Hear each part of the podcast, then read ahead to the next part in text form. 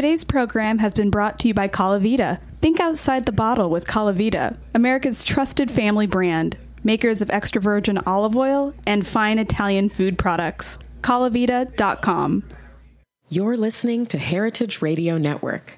We're a member supported food radio network broadcasting over 35 weekly shows live from Bushwick, Brooklyn. Join our hosts as they lead you through the world of craft brewing, behind the scenes of the restaurant industry, inside the battle over school food, and beyond. Find us at heritageradionetwork.org.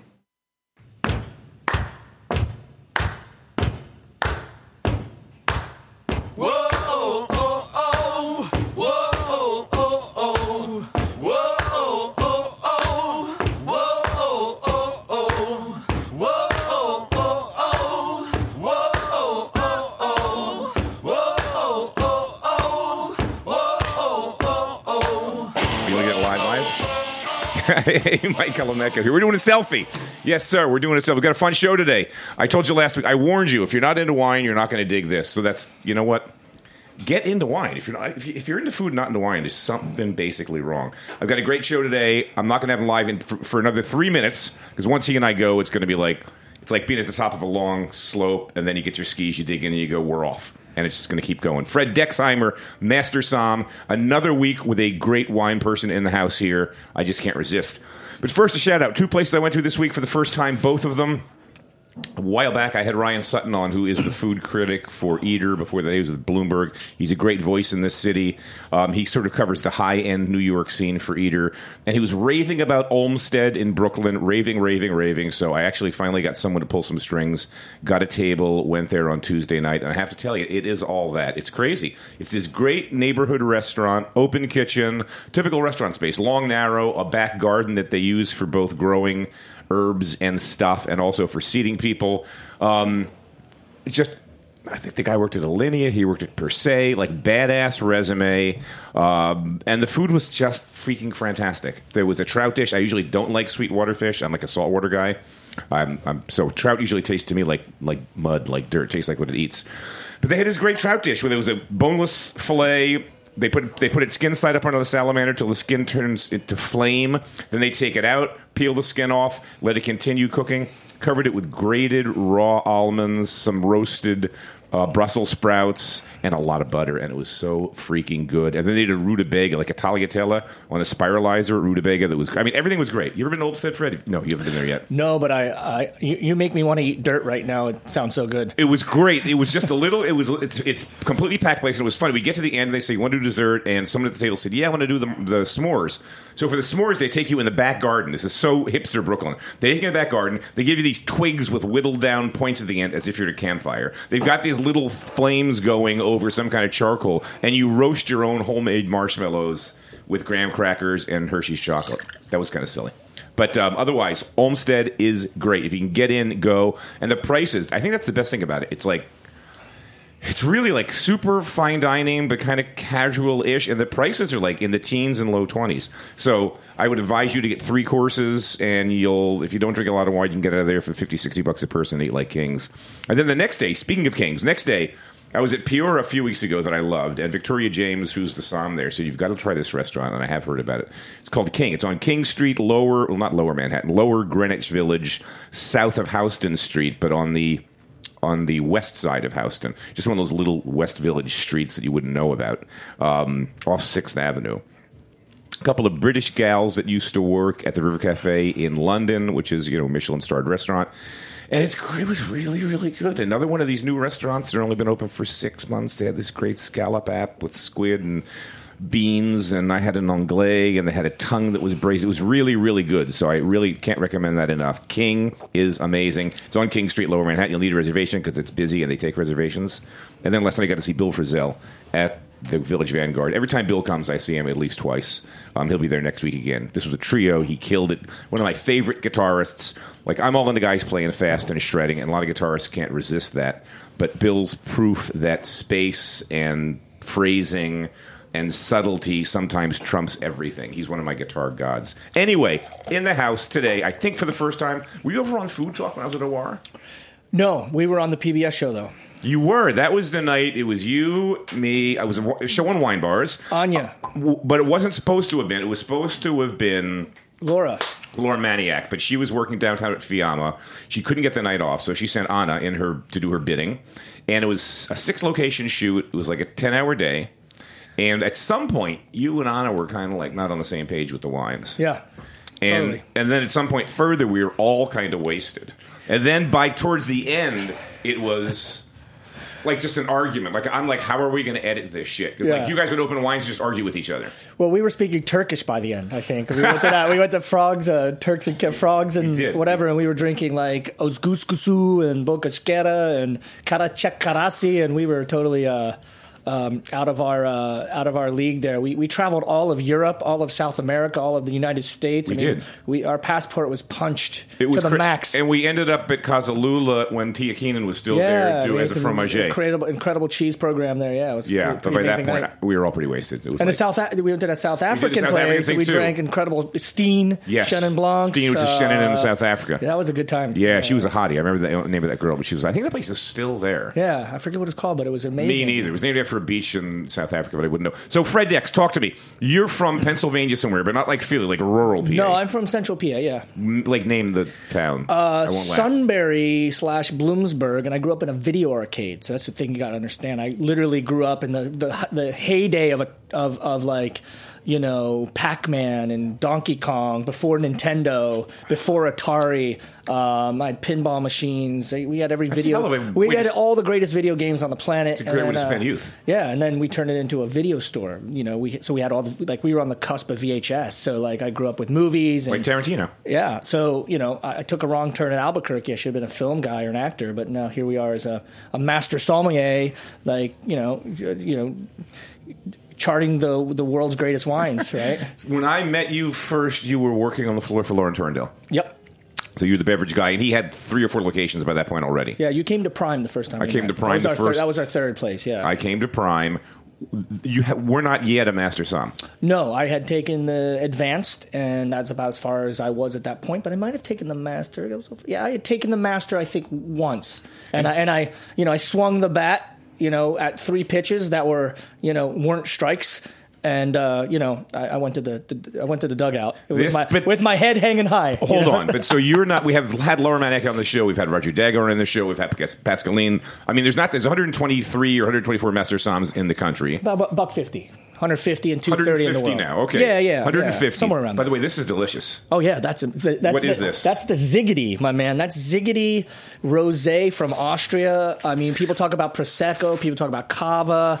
We have this stuff. It's so incredible. Uh, it's through one of our um, through one of our um, importers, uh, Austrian. It basically it's the same price as like cava. It's in that cava prosecco range. Like high teens, low 20s. yeah, and this this It's is delicious. rosé. Really nice. Really fine mousse. It's called Szigeti. Like Ziggity, like just Ziggity- like Ziggity dog. If all all, the, all all we need is a rapper to be like, I'm getting Ziggity on the rosé. It's, it's With my brosés? and it's kind of sal- what's it's kind of saline, or is that me? That's just you, but just me. All right, you're just a me. salty dog, man. I I'm mean, no, you're, be you're like a surfer, I haven't? I, I haven't had anything to eat all day, so I just Yeah. I just came out of the pool. So this post workout salt. Yeah, no, you- you eat too much So the that master chlorine. something. So to give everybody an idea, so there's 150 now, but it's, this is a program that's going on since I was number 80s. 79 in the United States. And Roger Dagorn was one of the real early ones because I got was to work like with number him. negative zero. Like Yeah. he's like there's AD and then there- there's like B there's like BR before Roger. You know, that's kind of um, yeah. Roger was one of the original. He is like Yoda. He's a Sake samurai. He's one of the most um, elegant, eloquent, and just soft deep, spoken. Yoda, deep, like deep. Yoda esque in that he's like five foot four. He But wears yeah. ill fitting suits. but if he pulls out the lightsaber, forget about it. Forget about if you want to talk about wine or sake? Forget about it. You Yeah. are dead. You're You are dead. just- you're doomed. dead in the water. Yeah, like I. I, I got nothing. He's, I got so- nothing on him. So you you were taking your courses now to give everyone an idea again how hard this is. Last year I was filming. There's a wine bar down on Center Street called Compagnie de Accompanied it on with uh, Caleb. Thank you. Caleb's awesome. Man. Super wine guy. program. I really like the food. These guys get kind of 11 mad, and the wine list is off the hook. So we're filming there, and I want Pasca to come down to be on camera with me, Yeah. just because I always want Pasca to be on. So she- and it's not. So, so Pasca comes down to talk about something. Well, it makes One- you look authentic. You know, the French, the, authentic. the, French. Makes me look you authentic. know, And we, we, her and I had like this romance love affair thing going too. Lots of touching, lots of hugging. So anyway, the day we were filming was the day that that test was being done, whatever it was last May or something. And the results came in on her phone phone because, of course, they would. Yeah, we, And we get we have a, gr- a network, and you get the email. 62 of the best soms, because to even get invited to do this, you've got to be a badass. 62 of the best from Canada and America took the test, and I believe three passed. That sounds about right. Fuck. Yeah, That's what it's like. That's four point three percent. Correct. It's something, just something insane. It's not quite five. So Laura Maniec told me that her her Achilles heel was service. Yeah. That she really got nervous about the service. So she took it once, nope, flunked service. Twice, flunked service. For the third time, she hired somebody like a personal guru trainer to film her to get her like in a comfort zone. Yeah. Here's what you're doing wrong. Let's work. And she spent like six months just working on like presentation for front of the house so she would not. And that was what it took for her. Yeah. Were Well, you working with people? Because everyone I know that does this, they would have a group of soms that would get together on like an off week night during that year, like the movie, Yeah. and they would blind taste each other. Was anybody you were working with? Was it like a rat pack of well, soms? well, let me let me let me start from the beginning, so, so to speak. So, um, you know, as a career restaurant person, let's just start with this. As a career restaurant person, you're a career chef and got into media and these type of things. You know, I decided pretty quickly that restaurant was the way I was going to go. So, like, you know, and, and I was a waiter, a cook, this and that and the other thing, and then I found out about wine, and all of a sudden it's like, hmm, there's something here. And if you know something about wine, all of a sudden people spend more money.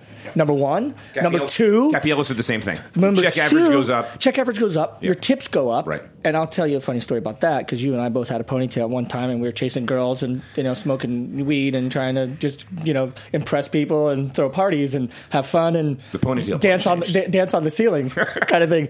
So you know, I realized I was working in Vermont, and uh, not only did I make more money, I got respect at the table. So if I could say something about whether it was Ferrari Carano Chardonnay or you know Right. the the Chilean Cabernet Merlot blend before they knew that the, all it was Carmenere, which we could talk about too, and the Magnum was this like the you know people I was a twenty year old ponytail ski bummy drummer kid, and they're like, oh man, you know your shit, and I was like. Yeah, I know my shit, and they're like, "Hey, we'll have we'll have another bottle of that," and you know, and all of a sudden, you know, that ten dollar tip on a fifty dollar check became an eighty dollar check with a twenty dollar tip, and they treated me like you know, like I had, you know, you know, you know, in the service industry, waiters are sometimes dispensable, you know, dispensable heroes in a sense. It's a Metallica reference, by the way. Um, but um, you know, it's like, hey, just give me this, right? And if you actually have something to say and you can create an experience, and that's where I kind of, Right. that's the kernel of it all. And through the years, I got some great opportunities, but. Um, you know, I moved to New York, work for work with Jean Luc Le Dû, work with Paul Grieco. You work with Jean-Luc on the floor, at Daniel. Yes. Then Paul Grieco at Gramercy. At Gramercy. Then and then this is this is the golden era, like 2000, 2001, 2002. This one's blowing up. This one, and then the som thing's blowing Yeah. up, but I was already on the trajectory. So, Right. like, I was 23, 24 years old when I moved, 20, 22, 23 when I moved to New York um, uh, during the, the, the election. And I remember being in the kitchen of Daniel and being like, Gore, Bush, like, that, that was when I moved to New York. And it was like, that was the defining They moment. called Gore. They called Florida for Gore that night. Yeah, Everybody yeah, you remember. I was there that night, and I woke up hungover as fuck the next day. Because you were turned just- on the TV and, like, what the hell? There's no president. Just right. Yeah. All the same newscasters, and I'm like, oh no. No, so- anyway, so we were all right. So, so So yeah, so that's you know to give you a, an idea of my timeline Right. in New York, and then who I was working with. So I was working with John Luke, who owns a great store down on Down uh, on Washington down, Street. Down, uh, well, no, it's um, wherever that is, Washington. Hudson. Washington, yeah, down Washington actually. It's Yeah. across from the old LaFrieda meat plant. I know it I buy cases. Yeah, but I mean, he's done an incredible job. He's of, a badass. Uh, he's a bad, yeah, great guitarist also, um, And music guy. And then Yannick works with him, and then I work with Paul Grieco as Terroir, and you know, then I work with Chris Cannon, who. L'Impero, you know, a, a slew of James Beard awards. He's Yeah. out in Morristown Correct. with Jockey Hollow. Then I work with a, jo- a guy named Chuck Simeon. So Chuck Simeon was the wine director for BR Guest, who's Laura's Mm-hmm. mentor. Who she one of the reasons she had problems with service is because she was thrust into a beverage director job, and I can define the difference between a sommelier and a beverage director. A beverage director is an, is an admin and a decision making, and you know uh, you- you're, you're making decisions uh, based on you know uh, bottom line decisions, product decisions, but you may not get out on the floor. on the floor to, to talk to people. So um, well, that's funny. I didn't know. That. no, there's very there's compartmentalization. So I then didn't realize. So she never really spent much time. she on- spent time, but she got she kind of moved. She fast tracked a little bit. right? Like leapfrogged over Yeah, the ten it- years on the floor to being you're good, two years on the floor. Well, see, that's Next one of the up. things. So, so back to the master sommelier thing. So, I kind of uh, sped up. I sped through the program quickly because I had street smarts. So I'm an only child. I grew up in a video arcade. You know, I, I, I had I run the roost in my little town, about ten thousand people. Don't say you've got a great palate, you've got a great nose, you've got a great memory. Well, There's no street, one that's street smarts though. So this is what I'll tell you. You're but yeah, sitting down in front of those guys, and you got a blind taste, three reds and three whites, and fucking get them. That ain't street smarts. That's Well, that's that- training. That's training. That's Yeah. a palate, a tongue, a nose, memory, response. Yeah, I, but it's I- all trained. I grew up on cheeseburgers and pizza, man, in the middle of Pennsylvania. My family didn't drink wine. My mom drank Genesee cream ale. Even though Pasca's from Loire, she wasn't really into restaurants until her twenties. She was a philosophy major. Yeah, but you can take so you know there's a couple different pieces of that, right? So she's a philosophy major, so she, she, she's able to compartmentalize certain pieces of information and, and catalog it. remember shit. Well, you have to catalog it, Right. and this is kind of something that you know I learned from uh, the first Sherlock Holmes, uh, first Sherlock Holmes book that Sir Arthur Conan Doyle wrote. He said the the the mind is not elastic; it's like an attic and every piece of information has to be stored and organized appropriately. Now, in an attic, you have to, down. but you, but in an attic, sometimes you got to go up there and throw some boxes away because you got to store some other things. So I, I learned through that quote how to to to know what I needed to know and know what shit was superfluous and like get out, like just get out of my mind. And I think some of the issue, and we can talk about that down the line. It's kind of a next level issue. Is a lot of kids in the programs, in the sommelier programs, and the learning programs get caught up in you know superfluous knowledge. And you know this from mm. cooking. Mm. It's all about the mother sauces. Mm. If you can nail the mother sauces you and you know how to do certain techniques in cooking or even in bartending if you know how to make a proper margarita a proper manhattan a proper you know uh, now you can with egg white if you can use that and a proper french 75 and you nail it you you- now the world is a possibility. So what I learned is the core stuff. Worked with some bad motherfuckers. Worked in some of the greatest sellers in the planet. I mean, Tasting, I- tasting, tasting, tasting, tasting. tasting, tasting. Yeah. But also schlepping boxes, Right. touching bottles, things I couldn't pronounce. You know, when you do an inventory, I remember doing. So I was talking to someone today about a gentleman named Craig Hanna.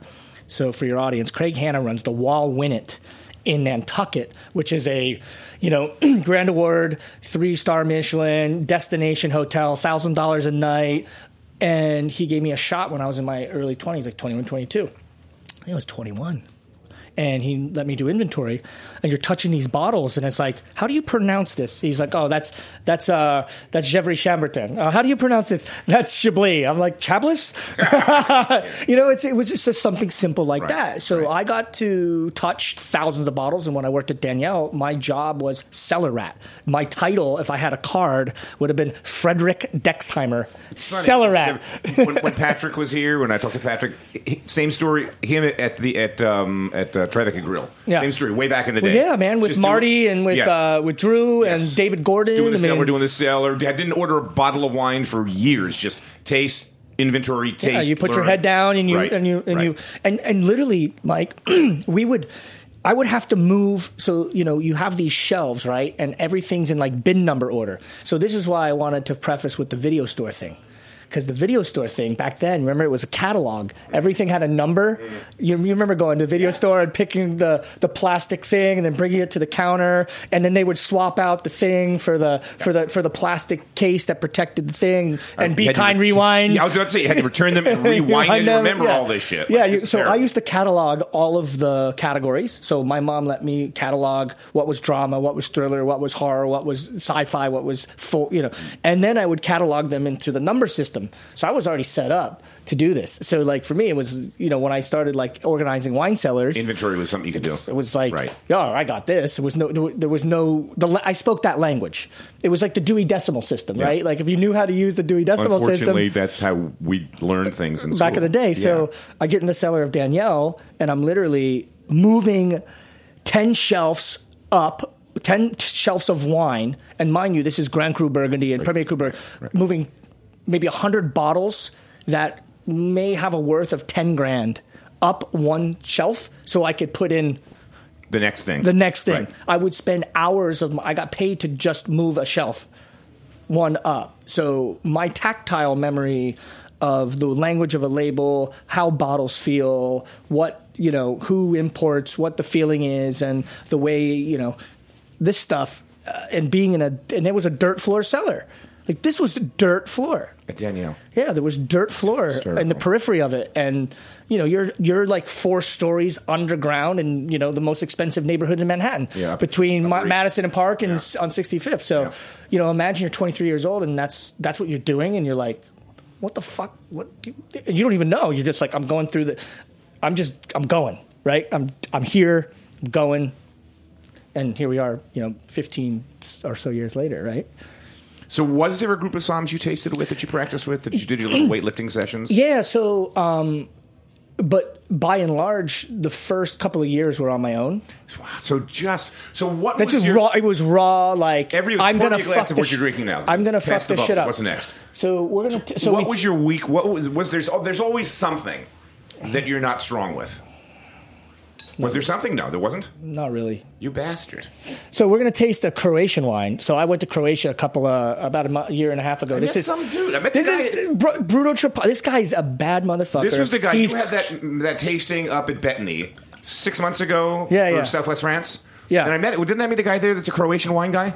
um, Cliff. Cliff. So I visited uh, with Cliff, with not with him, but Cliff kind of put me on track. This is Bruno Trapan. He's in, and by the way, this is about two hours from Veneto. So if you think about Italy, Right. You the, what I learned about Croatia is you fly into Veneto, and then you drive to. Instead of going to. Zagreb, Right. Zagreb's further away. So this is Pula, which is on the Adriatic coast. This is Malvasia. This is tank fermented, tank, a little bit of lee stirring, but this is coastal wine. Open some oysters, clams. I mean, this is you have this ocean surf. sh- You know, this is South Jersey wine right here. Because think of you know, this is uh, salty. I bought a case of, of, of Bio Aligote. Yeah. From, uh, the other day, there was a producer in that was in town. It was all over last week, and it was shit was amazing. I bought his Young Vines, which are 50 years old, and that's what I did. I brought on a case. I didn't even wrap it. I just put, wrote on it summer wine. Yeah. that's perfect. But this, this is um, amazing. So This is probably about twenty two dollars, but not to digress from what you asked me. So uh, the first three four years, I was totally on my own because the because I didn't have master. So it's really important in the master sommelier program, right, to have a mentor or to have you know. But but you also as a mentor, you need to have proteges because it works in both directions. Mm-hmm. And you know this as a chef. Mm-hmm. There's always someone that you can't beat that you that's your beacon of light, and then there's always the sous chef that's hungry Right. for the thing. Right. What, no matter what your a sous chef should have line cooks. A line cook should have a, a prep cook, all the way up and down. So you're, you're you're learning and you're teaching. So I think there's a big part of that that system of you know train to trainer you know kind of thing. But when I moved to New York, the first guy that helped me out was Willie Scher, who Willie Scher is a master sommelier, and I'll give you the context, and you'll know the context. At- L'Atelier. So your kitchen. This is going to come home for you to roost. Robuchon. No, no, no. Yeah, what- Atelier. Gabriel Kreuther's first restaurant in New York City was at Central Park South. Was Atelier Where the hell? Where was- 59th, okay. and he was the sommelier. He came from Vegas. Okay. master sommelier trained a lot of people. He's Vegas got, has a lot of master soms. but he moved to New York. Atelier was Gabriel Kreuther's first restaurant before he did the Modern, and that was Hmm. He's a in your badass. kitchen. But He's that a- was your kitchen. You were CPS, right? Oh, you were. You no, were. uh, I was. Oh, I, you were. You I was were. the Ritz Carlton when it was on Central Park South. That's the same kitchen.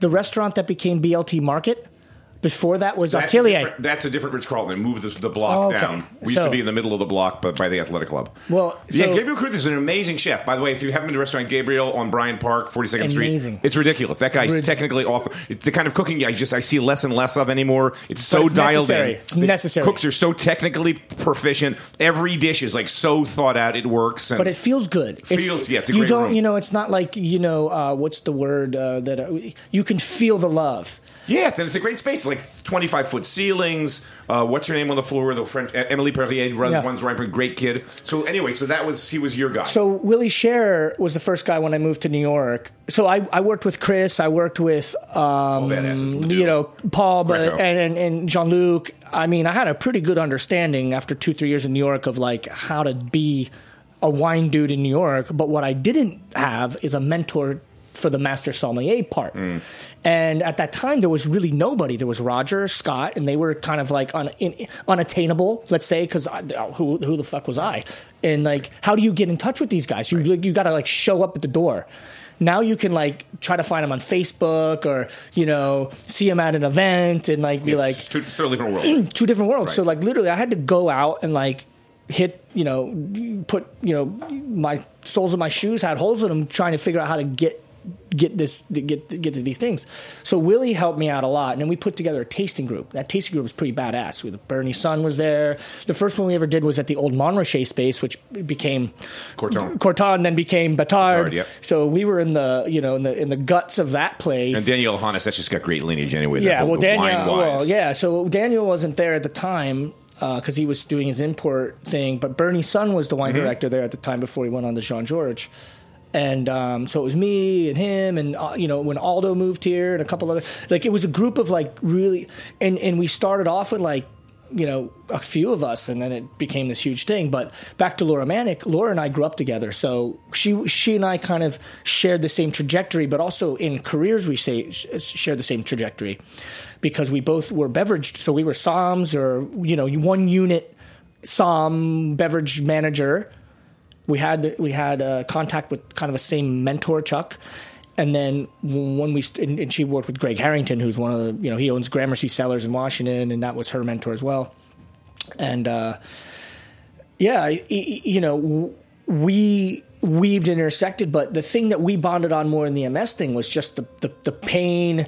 And, and and and uh, the pain and the pleasure of having this amazing job where you're running three, four, six, eight, ten restaurants, and we would more talk about how to be buyers and what are our com- what are, what are our challenges and what are our opportunities for us in that particular role. Buying wines for multiple units. How do you train staff? How do you maximize you know your buying power? Who are you buying from? Who do you business the like? The business. business. You know. You know. How can we share?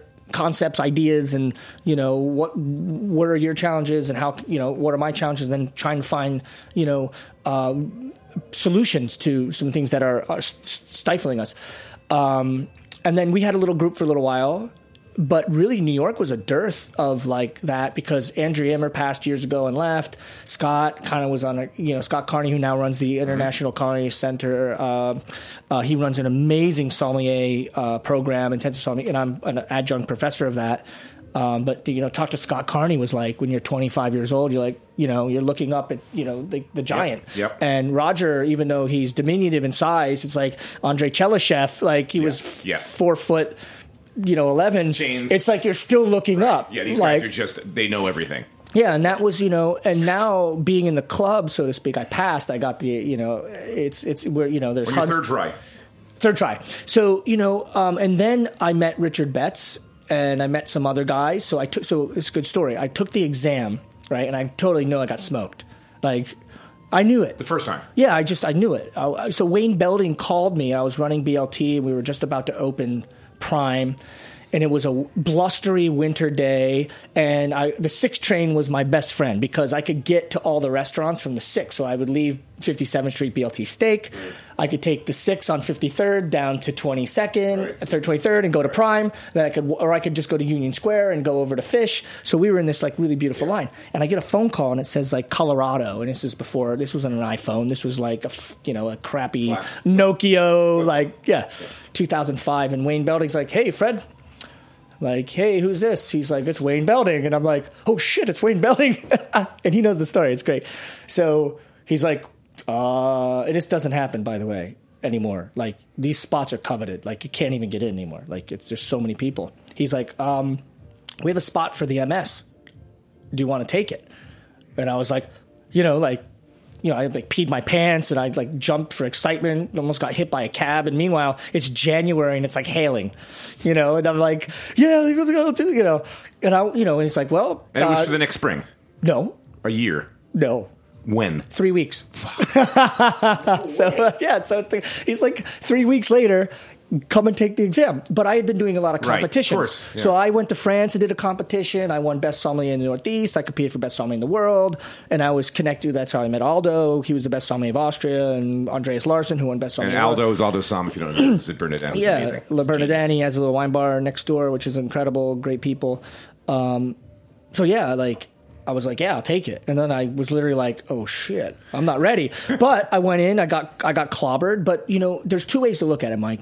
Two ways. number one, oh, it's unfair. They beat me up. Uh, you know, can you get that? You know, in that kind of, and you do martial arts and you do stuff like that, and you do guitar. Train harder and come back. come back. Period. And in in thing for me was like, great, I didn't pass anything. So the way this all works is if you don't pass, you're not on the clock. If you pass, you're on the clock. So it used to be Oh, you have three, Three years, to So get all three because there's the technical written stuff. Yes. There's the blind tasting, which Yep. is I mean, which is again identify three whites, three reds, region, varietal, producer, year, ideally. Yeah. You get or, or be close, really close. And then the service part, which Yeah. is huge. So if once you get one of those, Your clock starts. your clock starts. And you have two years. Two more years to pass the other two. And if you get to three, and I know so many soms, I'm not going to mention any names because I love them all. I know so many soms that have done it. And just after like the third year and giving up three years of their lives, just said F it. Um, because now I'm back to square one again. Yeah. And maybe I had a baby or my life has moved on. Exactly. I'm not doing this anymore. Yeah, and, and you know, I see that a lot, and I've been all over the country, and I've seen a lot of people that have faced that particular thing. Right. Um, so I got lucky. So I looked at it. So here's how here's how it used to be back in the day. So I got nothing, and so I go to Michael Mina at the time. Yeah, because we did it in San Francisco. I go to Mike. No, I don't go to him personally. So I go to the bar at Michael Mina, and Raj Parr was on the floor then. No, he was the som. He was on the floor. So Richard Betts, um, Jay Fletcher, Wayne Belding, and uh, like Nunzio Alioto, who are legendary. These are, these are the Yeah. dudes. They're sitting at a table. They're all the, you're kidding me. like like right in my like I'm sitting in the middle of the bar And and, they're they're in like the, they're like in the per, they're like right over there in the middle table drinking inc- incredible wines. So Raj comes up to me and Raj knew me because Michael was looking to open Bourbon Steak. So I had known them because they came in the BLT steak Hmm. looking you know the R and D thing right. So I had met them and so Raj comes up to me he's like hey those guys want to send you some wines. So they send me a flight of wines blind right? I nail all the wines, but I'm 10 years off. And I look at Raj, I'm like, come on, dude.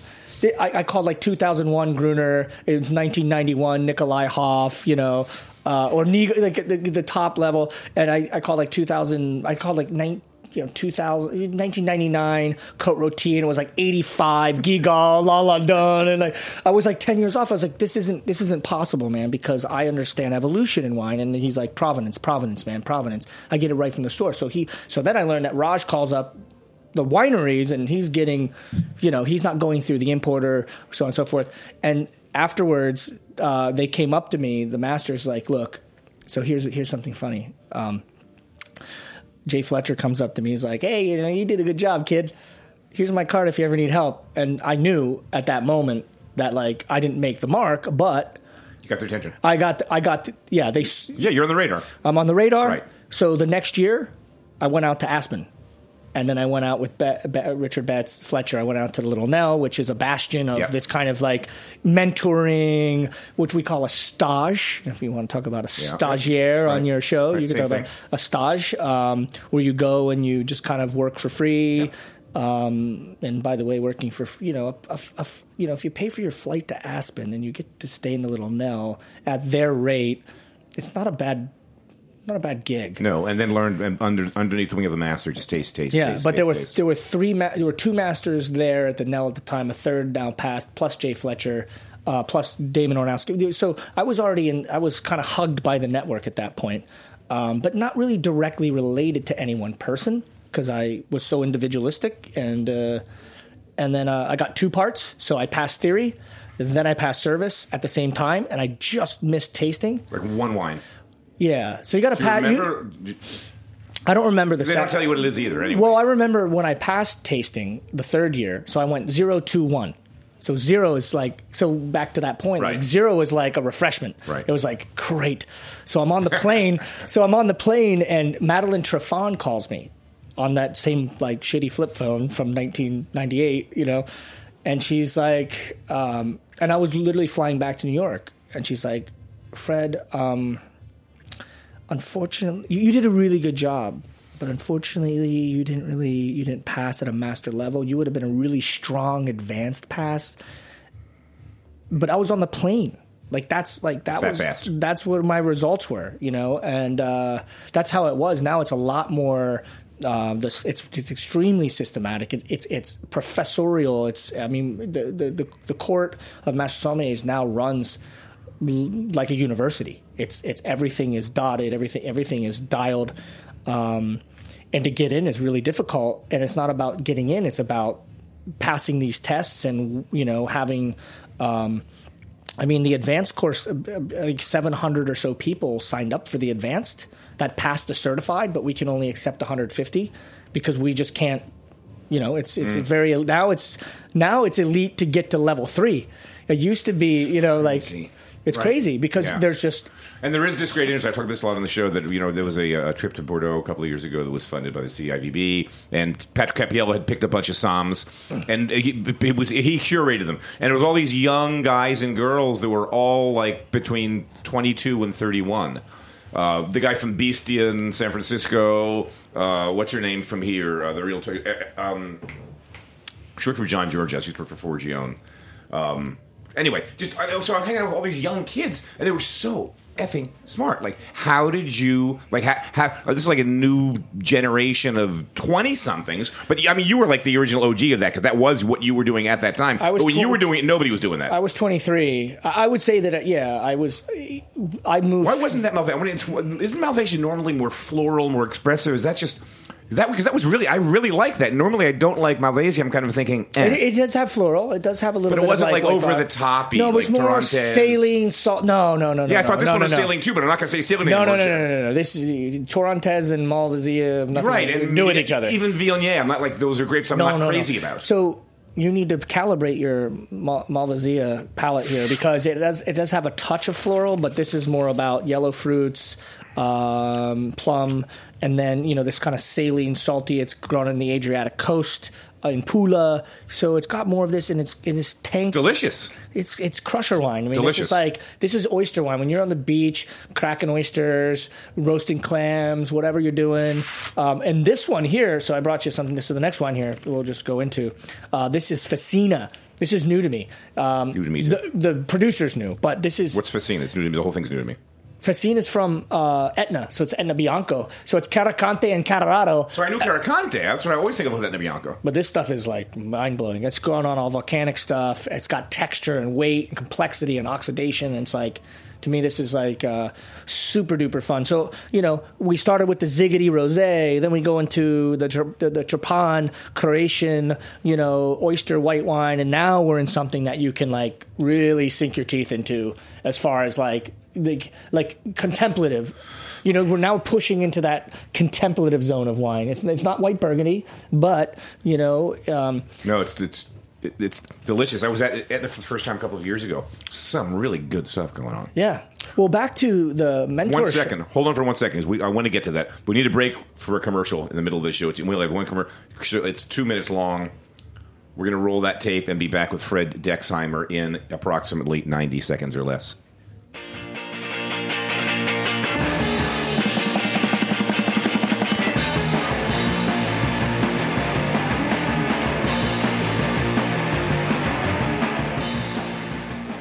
Hey folks, Mike Colameco here. Everybody knows that great cooking really starts with great ingredients, and these days we have so many options to choose from. Well, I go back to the Colavita family brand for years, and there really is a Colavita family behind this brand. I, got their story long after I started using their products. Back in the mid 80s, when I was the chef at the Ritz Carlton here in New York City, one of the things you can do as a chef is order your own food. You do the purchasing, and we switched olive oils to Colavita. Uh, when I had my own restaurant down in Cape May, New Jersey, the Globe, for years, that's all we ever poured at the table, that's all I ever cooked with. And then when I started my PBS show in 1999, I thought, you know, if I'm going to look after underwriting and funders, why don't I go after products that I, I actually use at home? That I actually cook for my family with and in my restaurant with. I've been working with them for 15 years with the PBS series and now with Heritage Radio. The Colavita family goes back generations in Italy. They make their olive oil from great sourced olives, traceable source olives, just south of Rome in Molise province, Abruzzo, which is where my family hails from. Since then, their families moved here, so there's Colavitas living in Rome, Colavitas living in America. It's a great, trusted family brand. It's the olive oil I use, and I recommend you try it as well.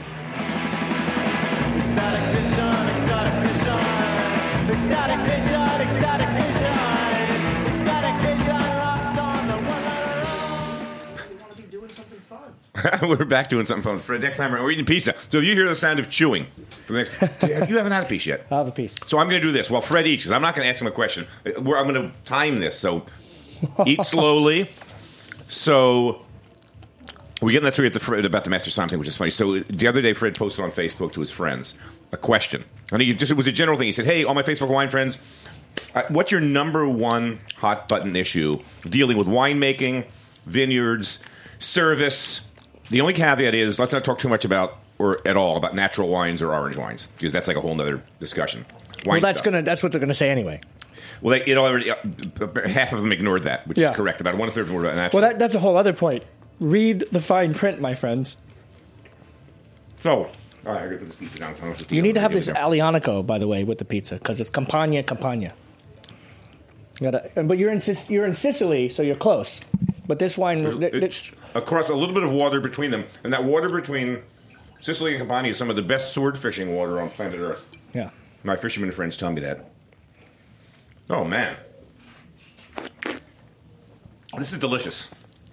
I haven't had a taste it yet. But, so tell me about this wine. Tell me about the producer. Tell me about why. Well, um, this is Montevetrano, which is one of the icons of and kind of the rule breakers. Super, it's super Tuscan, super Campanian wine. Um, but uh, Montevetrano is one of those wines. It's Aglianico, Merlot, Cabernet. So it broke the mold of the traditional That's grape varieties. Yeah. So, is. but this is their baby wine. It's called Core. Um, you know, kind of probably thirty dollar, 25 30 dollar retail, but Campagna. So we're here at Roberta's, and when I think about Roberta's, I mean, I know there's incredible food beyond pizza, but I come here for pizza, and I come here for specifically a Naples style margarita pizza. style pizza. You know, uh, bufala, uh, San Marzano tomatoes. Yeah, we're having the margarita right now. The, the, the We're basic margarita. model. So I brought a Campanian wine, perfectly suited, and then I brought the Sicilian wine. So like we're right here in the heart of where pizza is. So Sicily, Campania, um, and this wine to me is like one of those like just you know I eat a lot of red sauce food. I love cooking uh, meatballs and bolognese, and you know uh, you know.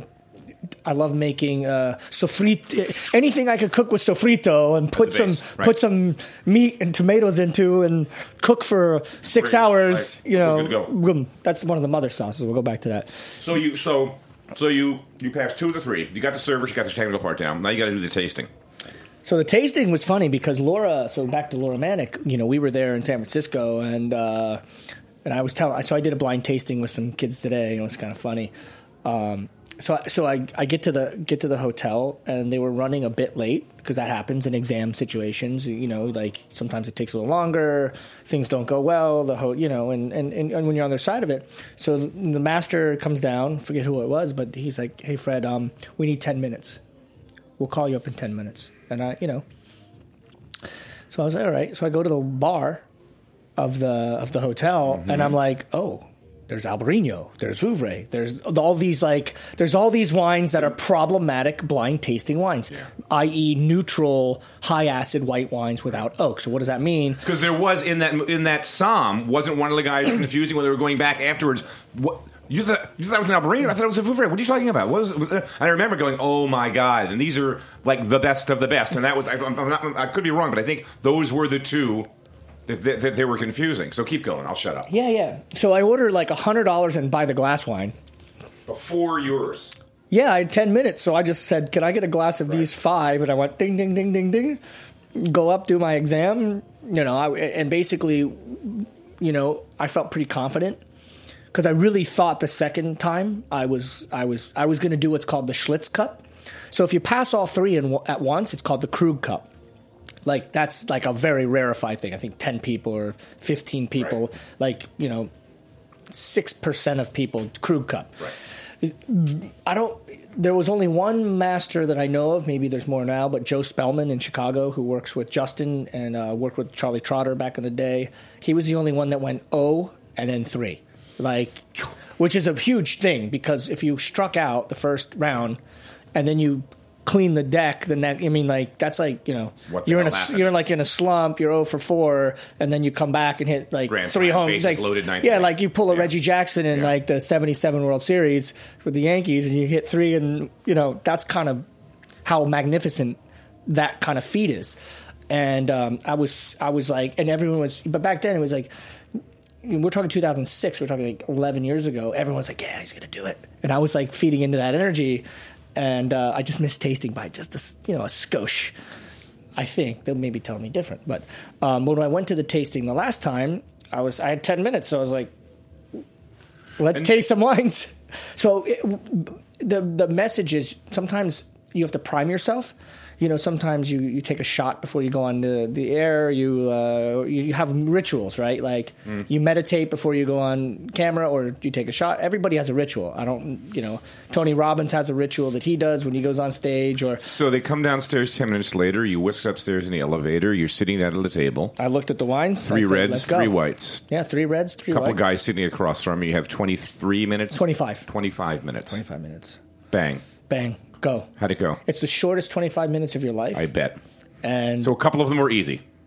no, none of them were easy. None of them were easy. No. So you, what do you do? Like, like color first, then the nose, then back to color, then yeah, the nose. so well, there's different ways to do it, and if I had to do it over, I would do it differently. Um, even though I passed, because is this like deductive It's a style? dry- yeah. So you, you you have six wines. So you you know you you know I was telling this this student today. You know you got to size them up, size them up, man. Like take the time when you're sitting there when they're telling you instructions. Start looking. Size the size up the table and look at color. Right. Look at what's golden. Right. What's green? What's, What's green? What's, what's platinum? Wait, what's that's so- white. oh, right. What's darker red? Darker white. So golden is a dark white. So more oxidative. If, uh, you know, a wine with a pale color, that's probably a young wine. Right. Uh, red wines, the more paler, the older, the more like brick Right. tawny. But if something's like violet purple, that's a young wine with a lot of extraction. So you got to like size up the table, and you know. You you know it's like a game. Like um, you gotta you gotta figure out who you're gonna take out first you know? Like that's why I look at it as a now I look at it very differently.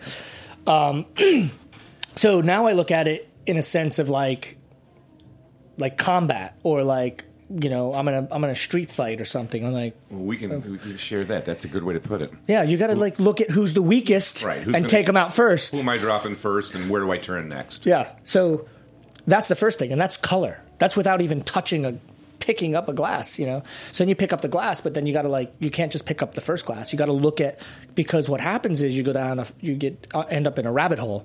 So you so let's let's say wine number 1, you start with wine number 1, there's six wines and three of them are white. And you you go through, you look at it's pale straw, it's this, this, this, and all of a sudden you invent that it's Sancerre and Sauvignon Blanc, And in your and you got the blinders on and this myopic, you know, this total myopic view, and then you get to wine number two, and you're like, "Fuck, that's Sancerre." now you're now what's one? So you got 25 minutes, Right. And um, you know, so you gotta like you have a, you have to have a strategy. It's like chess, you know. Like what I learned about chess is, uh, and I didn't learn until later in life, is the Bobby Fischer thing. The Bobby Fischer thing is I always used to move the pawns. No. You move the knights and you attack the middle of the board. so you got to attack the middle of the board. Uh-huh. Take knight to e4, take knight to e5, and So was there like a was there a specific glass, the red or the white, that you were? It was coming down to like I'm not 100 percent sure of this. It Yeah, there be- was an Italian wine. I, I, there was two wines. There was a wine that I so Vouvray. I don't know if it was a Riesling or Vouvray, and I don't know So if it was confusing Riesling and Vouvray. because there was all uh, there was residual sugar. So to define that, there's two white varieties with high acid that tend to have residual sugar. So it's either Chenin or Chenin or Riesling. Riesling. so um, that was one, and the other one. was there any petrol in the nose of the, of the, of the Vouvray? Was it a Vouvray? I can't. It was 11 years ago. Man. Okay, all right. So I'm, okay, okay, I passed. right. Done. Whatever. you So, but the other one, and to p- put put your heritage there, it was um, it was either Brunello or Barolo, and I don't, I I got either one of those, one of the two of those I got wrong. I will never know because they never release. You never get told. You're correct. You never get told what it you, was. You, you, it's pass or no pass. Right. It's not fail. It, it's pass or you didn't pass. There's no. It, we don't use the F word. In our, they don't because it, you know, it's politically correct. No pass. Brun- Brunello and Barolo. I mean, they're so. Well, I could tell you how that works. tell me. Tannin. Nebbiolo has more tannin than Sangiovese. But it was a super duper high quality wine. All the reds were like 10 to 20 years old. So imagine tasting. So I think one was a Rioja, one was a Bordeaux, and one was either Brunello, Brunello or. And you had to get the vintage. You had to be close. like. You had like to you can't confuse like 05 with 04 or 10 Well, with 9. so 9 here's- was super hot in Bordeaux and 10 was a whole other story. Yeah, I mean, yes, that's important. But at the end of the day, w- what we're looking for, because I'm an examiner now, Right, right. Talk. What you're looking for is what we're looking for is do you have a concept of what the wine is? an understanding of. Of of what the wine is. right. Here's how this grape in this terroir in this style presents itself. et cetera, et cetera, et cetera. What are the and then- markers? How did you get that? and then you have to get the the variety. So let's mm-hmm. say that you have to get the variety, region, country. So let's say I called it Brunello di Montalcino. It's from central Italy, from Tuscany. It's a high quality wine because it's Brunello. You can't call it Brunello medium Right. quality wine because Brunello's. And for your listeners, Right.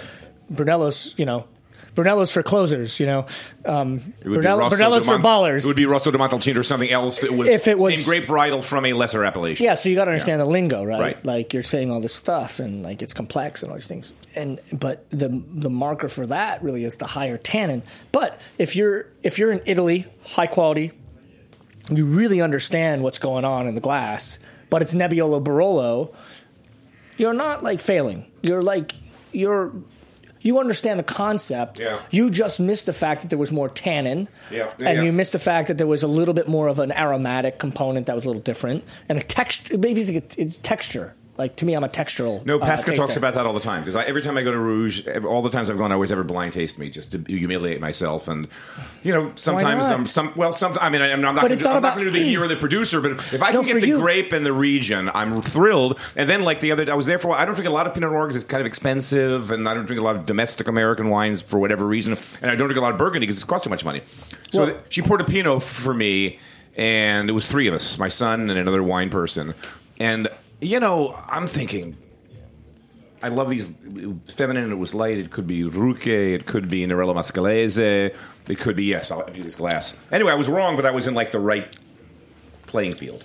Well, here's what I think about blind tasting now, and uh, I didn't really Talk tell you what me. I'm doing now. So I'm the national No, so why, educator. tell me about this. This is what the latest thing. So Fred, Fred, Fred was like a star in New York who just kind of decamped to go to Asheville or North Carolina or I moved down to the, the triangle. Raleigh Durham. Yeah, triangle. Yeah. And there was a restaurant. You were, I would see on Facebook. There was a restaurant you were involved with. There was a video you sent me once. It was really cool. You're cooking some of this dude. Um, Juice bar, coffee shop, Juice bar, coffee shop. And all of a sudden, garden, Fred's coming bar. back, and we're all like stoked. Welcome home, dude. That's how it kind of feels like. Fred's yeah, back. I'm, I'm I'm home. and you're at Winebow. So tell me what you're doing. Tell tell us who Winebow is for those of you who don't know the name. So um, I got um, well. I'll just say that there are the most amazing serendipities in life and happy accidents, and uh, so I work with Winebow, who um, Winebow Group.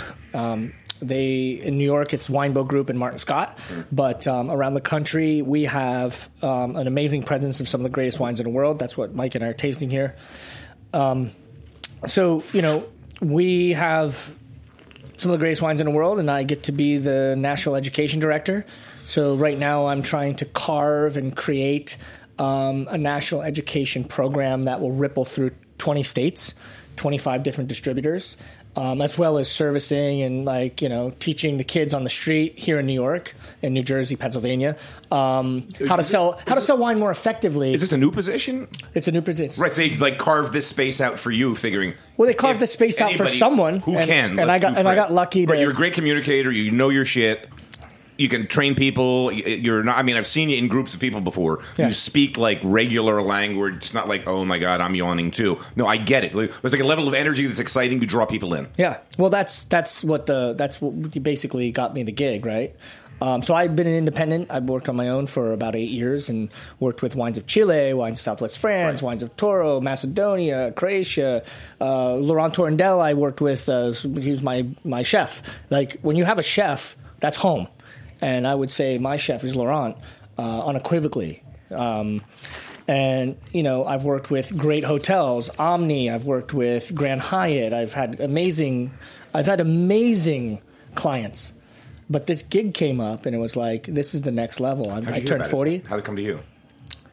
Little birdie just was like, "Hey, Fred, you should go talk to this person." And I was like, "I'm fine." One of those things. Seriously. You you know how this works, right? Like you you know how are you at Heritage Radio? It was like how are you in Brooklyn as a New Jersey guy, right? Like just by you know so yeah and and then I did the interview and I did a process and I met people and I did the you know I presented stuff and they were just like yeah he's the guy and you know and there were a lot of good people and um So here you're we are. doing travelings, tastings, Well, no, tastings. my focus right now is just to be in New York and learn learn the company, right? So I'm a company guy, Mike. I saw you at Wolfgang the other day doing a tasting with their staff. Yeah. So you know, like It's a great room, isn't it? It's amazing. Those They- Guastavino tiles. They and that. I have to by say, the way, that room is powerful. Those those guys, the service guys there, have been there since day one. Yeah, it's like and it's they, like Luger on this side of the bridge. Because Exactly. the guy, the Wolfgang, there's a, the kid that runs it. His dad was a, a lifer as a server. He might have been the maitre d' at Luger. Yeah. When he went to retire, the kid was on kind of in the skids. The kid's like, it was one of those stock market recessions. And the kid's like, Dad, let's open a restaurant. The dad's like,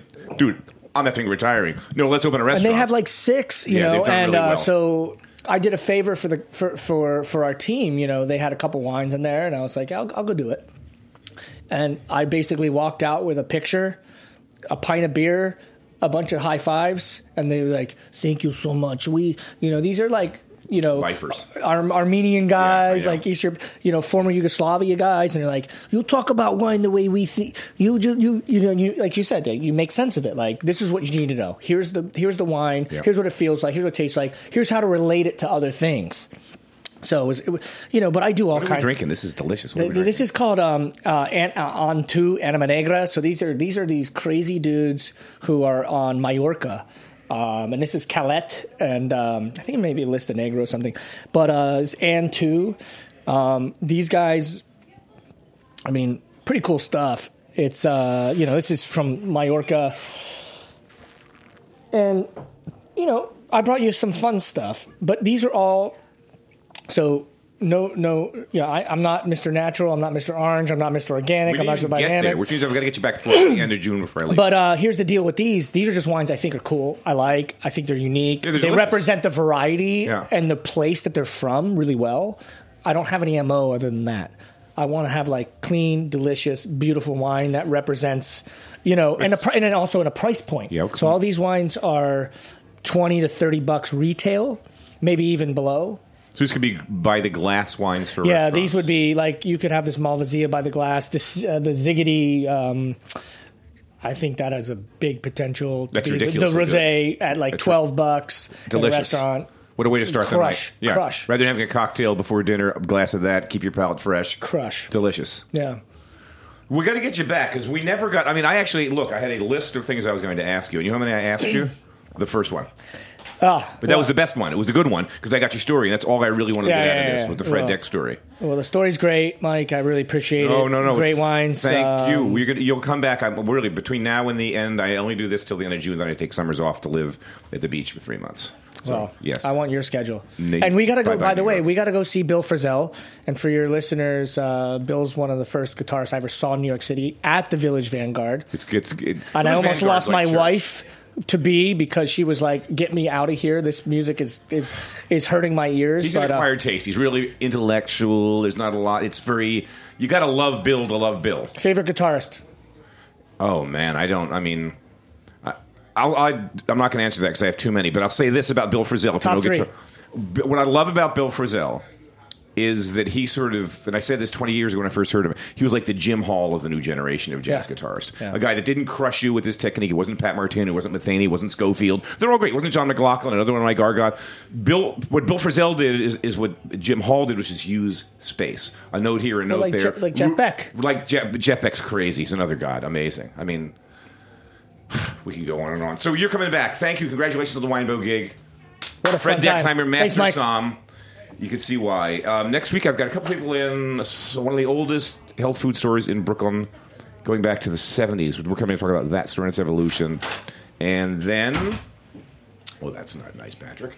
Um, and I got a girl coming who's doing something great. She's a, a TV personality, a blogger, and she's doing because of the uh, the Trump ban on everybody. She's doing recipes from all the countries that aren't allowed to come here. So that'll be fun. That's next week. Take care. Have a great week. It's going to 65 degrees here. and It's going to snow tomorrow. Welcome to March. Thanks, Mike. Great day.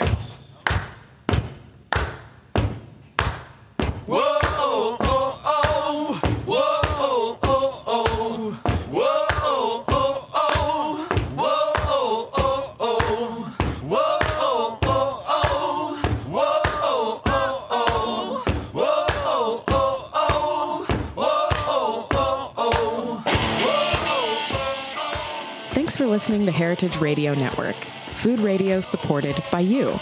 For our freshest content and to hear about exclusive events, subscribe to our newsletter. Enter your email at the bottom of our website, heritageradionetwork.org. Connect with us on Facebook, Instagram, and Twitter at heritage underscore radio. Heritage Radio Network is a nonprofit organization driving conversations to make the world a better, fairer, more delicious place. And we couldn't do it without support from listeners like you. Want to be a part of the food world's most innovative community? Rate the shows you like, tell your friends, and please join our community by becoming a member. Just click on the beating heart at the top right of our homepage. Thanks for listening.